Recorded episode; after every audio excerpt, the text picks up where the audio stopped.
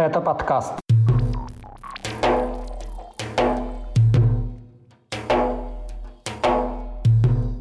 Новое воинское звание Рамзана Кадырова и его конфликт с армией, трагедия участницы антивоенного митинга в Грозном, новости мобилизации на Северном Кавказе и юге России, а также результаты проверки заявления об изнасиловании кадыровцами бойцов ДНР. Об этом и не только в сотом выпуске подкаста «Кавказ. Реалии». Меня зовут Катя Филиппович. Ставьте лайк, и мы начинаем. Рамзан Кадыров стал генерал-полковником. Об этом он сам заявил в своем телеграм-канале, сославшись на еще не опубликованный указ президента России. Предыдущее воинское звание было присвоено главе Чечни всего полгода назад, через месяц после начала полномасштабного вторжения в Украину. В Вооруженных силах России генерал-полковник является третьим по старшинству званием после маршала и генерала армии – Новые погоны Кадыров получил по телефону 5 октября. В день рождения главы Чечни ему позвонил Владимир Путин. Еще хочу вас обрадовать, ваш мобильный репортер ЧГТК Грозный, пехотинец Путина, сегодня стал генерал-полковником за несколько дней до этого новоиспеченный генерал-полковник вступил в конфликт с высшим руководством российской армии. Он резко раскритиковал командование за отступление из города Лиман в Донецкой области, назвал отвечавшего за этот участок фронта Александра Лапина бездарью и обвинил генеральный штаб Минобороны в непотизме. Это слово Кадыров использовал в своей письменной речи впервые. Глава Чечни после 24 февраля регулярно ругает военное руководство России. В мае он заявил об ошибках в Киевской и Черниговской областях Украины. В сентябре раскритиковал отступление армии на Харьковском направлении. Кремль реагировал на эти конфликты довольно сдержанно. Так было и в этот раз. Пресс-секретарь президента Дмитрий Песков лишь призвал Кадырова исключить эмоции при оценке ситуации на фронтах. И вот уже через два дня Путин присваивает чеченскому политику звание генерал-полковника, уравнивая его таким образом в звании с тем самым Александром Лапиным, которого Кадыров оскорбил.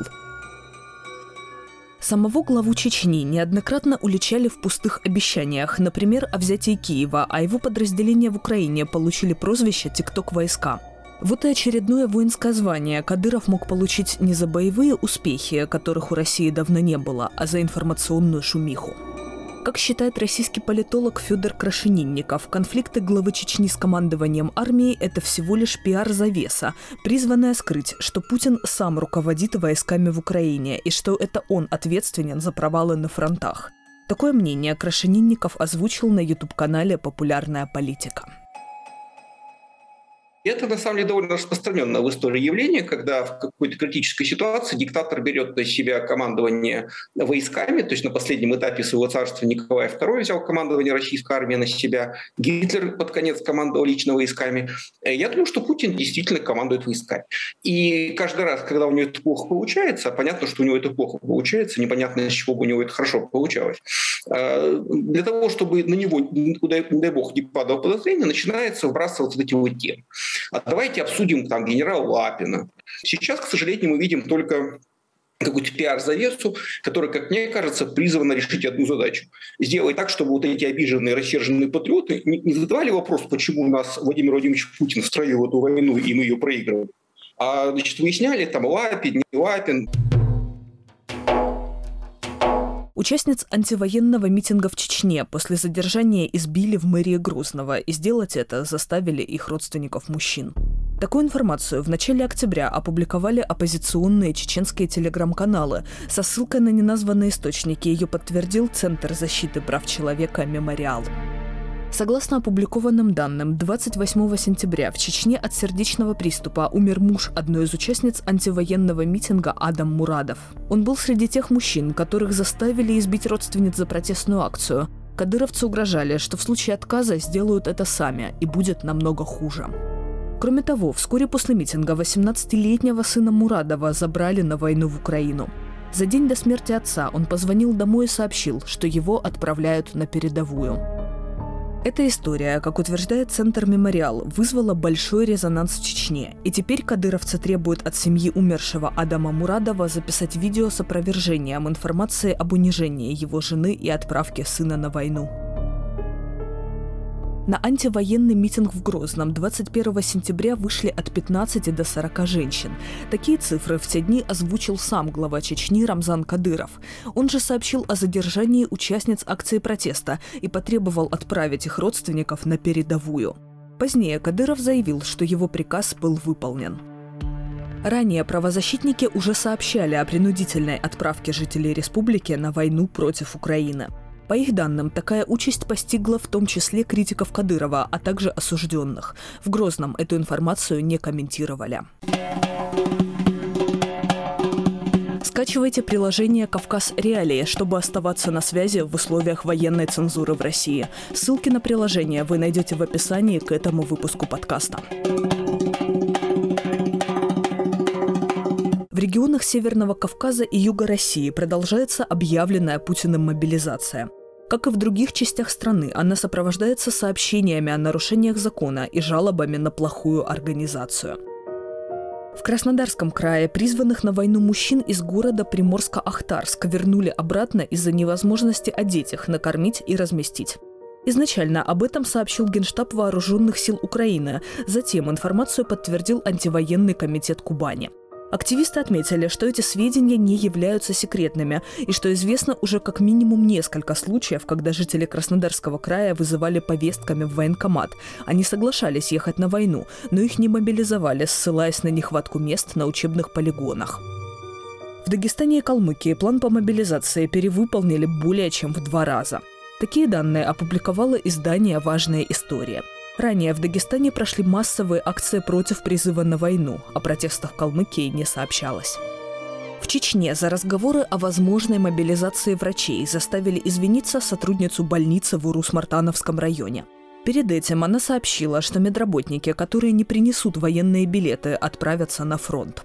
В итоге женщину вызвали к министру здравоохранения республики. После разговора с ним она заявила, что сама готова отправиться добровольцем на войну в Украину. Также появились сведения о том, что из Северной Осетии на фронт отправили школьника. 18-летний Руслан Астаев дал интервью про кремлевскому телеграм-каналу, в котором заявил, что сам вызвался на войну сразу после того, как достиг совершеннолетия. По словам Астаева, его отец возглавляет штаб батальона «Алания». Молодой человек назвал свой позывной, в переводе с осетинского он означает «ребенок». Сразу вызвался сюда, как только исполнилось 18 лет так как у меня отец начальник штаба батальона Алани. Ну, приехал помогать отцу, правильно? Так точно, так точно. Вот. Ну, а школу ты окончил или здесь будешь оканчивать как? Нет, еще не окончил. Еще не окончил. Оканчиваю 38-ю школу города Владикавказ. Европейский суд по правам человека на этой неделе вынес решение по жалобам из трех республик Северного Кавказа. В частности, ЕСПЧ удовлетворил иск 29 осужденных за террористическую атаку на столицу Кабардино-Балкарии Нальчик в 2005 году. Они жаловались, что дали признательные показания под пытками. Европейский суд признал, что против заявителей был нарушен запрет на бесчеловечное отношение. Еще одна жалоба, которую рассмотрел ЕСПЧ, связана с убийством в Ингушетии братьев Салмана и Джунейда Гордановых. В 2012 году в Назране их машину обстреляли сотрудники ФСБ. После этого силовики при свидетелях взорвали автомобиль вместе с телами пятерых человек внутри. Родственникам убитых 12 раз отказывали в возбуждении уголовного дела. ЕСПЧ признал, что необходимость обстрела и последующего взрыва машины не была доказана.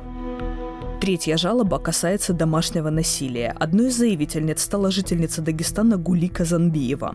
В 2014 году она заключила религиозный брак, а спустя несколько месяцев муж начал ее бить, душить и угрожать ножом. Супруг ломал Казанбиевой нос и челюсть и продолжил преследовать ее после развода. ЕСПЧ признал, что российские власти не смогли защитить дагестанку от домашнего насилия, а также не провели эффективного расследования произошедшего с ней. Назначенные Европейским судом денежные компенсации, перечисленные выше заявители, в ближайшее время не получат. Из-за того, что в июне Россия вышла из Совета Европы и теперь не исполняет решение ЕСПЧ. И напоследок еще одна важная история. Редакция «Кавказ Реалии» проверила информацию о предполагаемом изнасиловании кадыровцами бойцов из так называемой ДНР. О преступлении сообщалось в обращении на имя главы самопровозглашенной республики. Подлинность опубликованного в Телеграме документа не подтверждена. Жалоба от имени жены матерей военнослужащих из так называемой народной милиции ДНР датирована 23 сентября. В ней утверждается, что издевательством и унижением со стороны военных армии России из Чеченской республики подверглись мобилизованные бойцы из Докучаевска Донецкой области. Изнасилованы якобы были двое сепаратистов, оба сотрудники оккупационной администрации города. В обращении приведены 9 фамилий предполагаемых подписанток, а также их росписи. Редакция «Кавказ Реалии» установила личности двух женщин, данные которых могли быть указаны в жалобе. Сын одной из них подтвердил, что его мать оставила подпись под обращением. Вторая жительница ДНР, инициалы которой полностью совпадают с указанными в жалобе, не ответила на вопросы, а затем ограничила доступ к информации на своей странице ВКонтакте. При этом из закрытых источников редакции «Кавказ Реалии» известно, что ее подпись не совпадает с указанной в заявлении об издевательствах со стороны кадыровцев. Согласно полученным данным, обращение об изнасиловании бойцов ДНР имеет реальное происхождение, однако до конца не ясно, кто его составил. Сведения о предполагаемых подписантках жалобы также не являются подтверждением самого факта преступления или того, что к нему причастны российские военные из Чечни. Согласно опубликованным ранее данным Службы безопасности Украины, в районе села Берестовое, где якобы произошло изнасилование, с марта действует отряд спецназа «Ахмат». Им руководит приближенный главы Чечни Апти Алаудинов. 17 сентября он упоминался в телеграм-канале Кадырова именно в районе Берестового. Перед этим Киев заявлял об участившихся бытовых конфликтах между бойцами из Чечни и другими военнослужащими армии России. Подтверждения этих данных из независимых источников нет. Москва и Грозные сведения о конфликтах между бойцами разных подразделений группировки войск в Украине не комментируют. На этом у меня все. Поставьте лайк, если дослушали до конца. Это был сотый выпуск подкаста «Кавказ Реалии». Его для вас провела я, Катя Филиппович. Пока.